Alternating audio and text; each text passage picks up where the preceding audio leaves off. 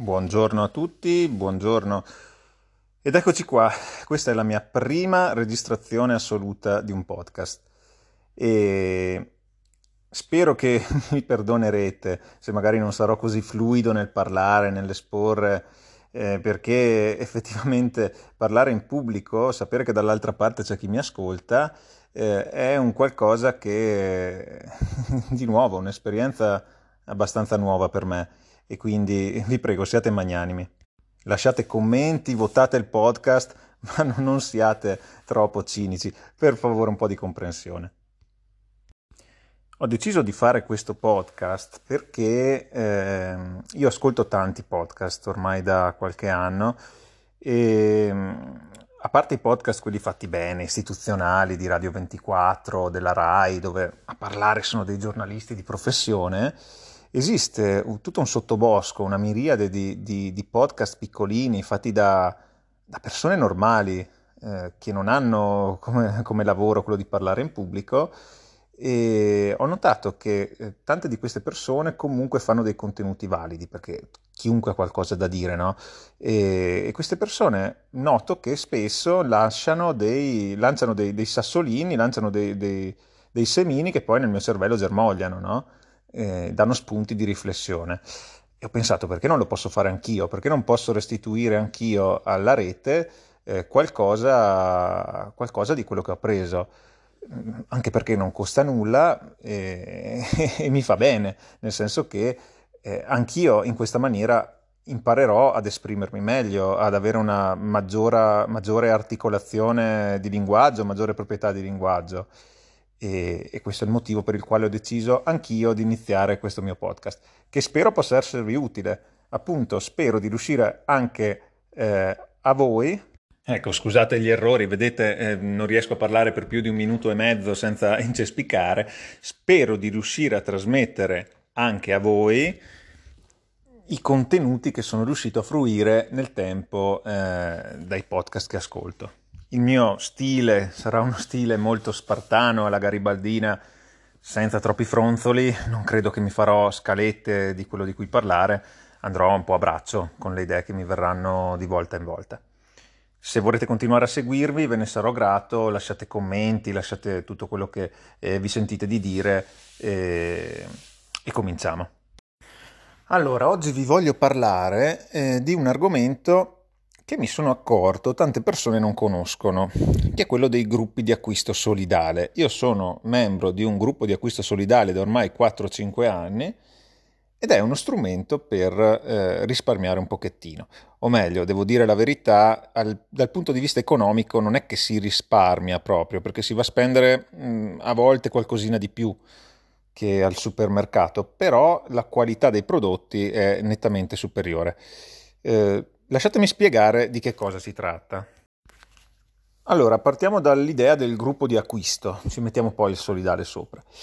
Il gruppo di acquisto non è altro che eh, un gruppo di persone, 4, 5, 10 persone, 50 persone, che si mettono d'accordo per acquistare direttamente da un produttore o anche da un distributore un bene in comune tra tutti. Facciamo un esempio, eh, siamo in 10 amici che vogliono comprare tutti 5 kg di pasta, possiamo andare al supermercato e comprare tutti 5 kg di pasta a un euro al chilo, oppure potremmo metterci assieme e dire sai cosa, vado direttamente dal produttore e gli chiedo 50 kg di pasta, che prezzo mi fai?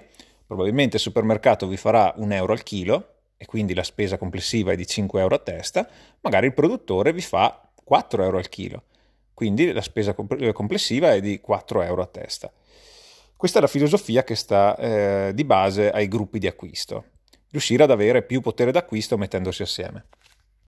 Un gruppo d'acquisto solidale invece, si aggiunge questa parola, perché eh, cerca di fare degli acquisti presso fornitori che hanno dei criteri un po' più ESG, diciamo così, se, se, vogliamo usare un termine mutuato dagli investimenti, criteri di, sostenib- di sostenibilità, mh, mm, si tende al chilometro zero, al biologico e cose di questo tipo.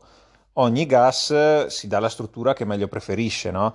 Per esempio il gas di cui faccio parte io, eh, noi acquistiamo prodotti biologici, eh, possibilmente a chilometro zero, eh, per quanto riguarda il fresco, piccole aziende, invece ci sono gas, so da qui vicino, che invece eh, vogliono tutte le cose biodinamiche, per esempio. Ora, cosa succede? Succede che eh, con il gas, ma anche col gruppo d'acquisto non solidale, eh, tagliando fuori degli intermediari dalla catena di distribuzione, si aggiunge naturalmente un lavoro da parte nostra. Nel gas ognuno deve fare la sua parte. Non è pensabile che una persona si occupi di ricevere tutti gli ordini, eh, di sentire i fornitori, farsi recapitare la merce a casa e magari portarla anche a casa dei, dei gasisti, eh, allora quello sarebbe un supermercato online. Invece la logica del gas di condivisione è quella di dire ognuno fa un, un pezzettino per arrivare allo scopo, ognuno fa una parte.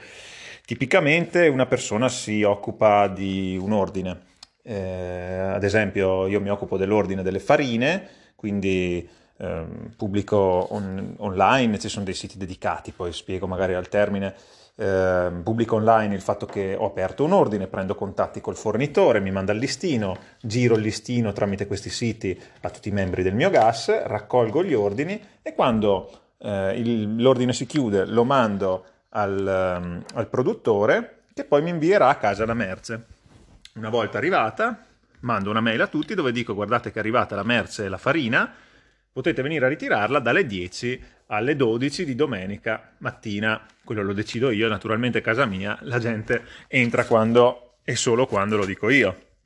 Questo è il funzionamento di base, poi è chiaro che per certi ordini un po' più complessi si può fare che magari uno non ha lo spazio per far consegnare i bancali di, che ne so io, di, di arance, e allora si fa a casa di una persona che ha lo spazio, però magari l'ordine, visto che quella persona non ha tempo di gestirlo, lo gestisce un altro, cioè ci si dà una mano, si collabora a vicenda. E questo forse è l'aspetto più bello del gas, che va oltre anche un po' al, all'aspetto economico, cioè veramente si impara a mettersi d'accordo con le altre persone, a gestire un qualcosa anche per conto degli altri e, e così via. Adesso arriviamo alle conclusioni. E col gas si risparmia? Allora, ehm, facciamo l'esempio dell'olio. Un olio italiano extravergine d'oliva al supermercato vi può costare 7, 8, 10 euro al litro. Parlo di un olio buono, italiano, industriale, ok? Se invece vogliamo qualcosa di un produttore locale, magari di una zona ben determinata, mm, piccolino, artigianale, diciamo così, dobbiamo essere disposti a spendere un po' di più. Da, lì andiamo sui 14-15 euro al litro magari, eh, per un olio biologico. Cosa succede? Tramite il gas noi possiamo accedere a questo olio saltando la catena del distributore, cioè quella del supermercato, andando mh, mm, con un numero eh, un po' importante di ordini e riuscire ad avere un prezzo più basso al litro. Ho fatto l'esempio dell'olio perché eh, l'olio è uno degli ultimi ordini che abbiamo fatto, un produttore pugliese che ci fa 10 euro al litro per un olio biologico pugliese, olio che secondo me è buonissimo, quindi ho risparmiato o no? Beh, dipende tutto dal nostro metro di valutazione. Rispetto all'olio industriale da 7-8 euro al litro ho speso di più, rispetto all'olio biologico del supermercato di 14 euro al litro ho speso meno. Eh, ora, io non sono contro il eh, consumo di cibi industriali, non sono uno di quelli del biologico a tutti i costi. È molto meglio un olio industriale fatto bene che un olio artigianale fatto male, cioè questo, questo è poco ma sicuro. Al tempo stesso devo riconoscere che quest'olio eh, che noi compriamo è veramente buono, cioè eh, io 2 euro al litro in più rispetto a quello che compro al supermercato glieli do volentieri perché secondo me li vale. E e questo più o meno è il ragionamento che si può fare con quasi tutti i prodotti del gas, perché alcuni invece costano veramente tanto di più che l'equivalente industriale e magari non li compro perché saranno anche più buoni, faranno anche meglio, però veramente quando la sproporzione eh, diventa eccessiva io non, non, non ci sto. Però sicuramente se si sanno scegliere i propri acquisti, il gas è uno strumento che permette di elevare il rapporto qualità-prezzo di quello che andiamo a comprare. Oh, adesso che sappiamo tutto, come si entra a far parte di un gas? E sono sicuro che nella vostra città c'è un gas. Se voi cercate online, eh, andate su Google e scrivete gruppo di acquisto solidale, pam, nome della tua città, sicuramente trovate qualcosa. Esiste questa eh, rete di gas, eh, tendenzialmente è una rete locale, ma poi può anche essere estesa eh, a livello, so- a livello sovraregionale eh, di gas. Sicuramente trovate un gas dalle vostre parti, se ce ne sono più di uno potete scegliere quello che ha i criteri che più si avvicinano alle vostre esigenze e contattate il referente di turno. Eh, la struttura burocratica di un gas è praticamente nulla, quindi io mentre dicevo il referente di turno mi sembrava di parlare di un ministero, non è così, cioè il gas è proprio una cosa alla buona, con dei criteri, ci si trova magari un paio di volte all'anno perché si decide così, Uh, uno si occupa della parte informatica perché si mette a disposizione, quell'altro, che ne so, io do una mano con, con gli ordini, ma è tutto molto eh, molto agli accordi tra, tra, le parti e questa è una cosa veramente, veramente bella, formativa e interessante. Quindi iscrivetevi a un gas se non ne fate parte, se ne fate già parte ditemi cosa ne pensate, votate il podcast, lasciate qualche commento e ci sentiamo al prossimo episodio. Ciao!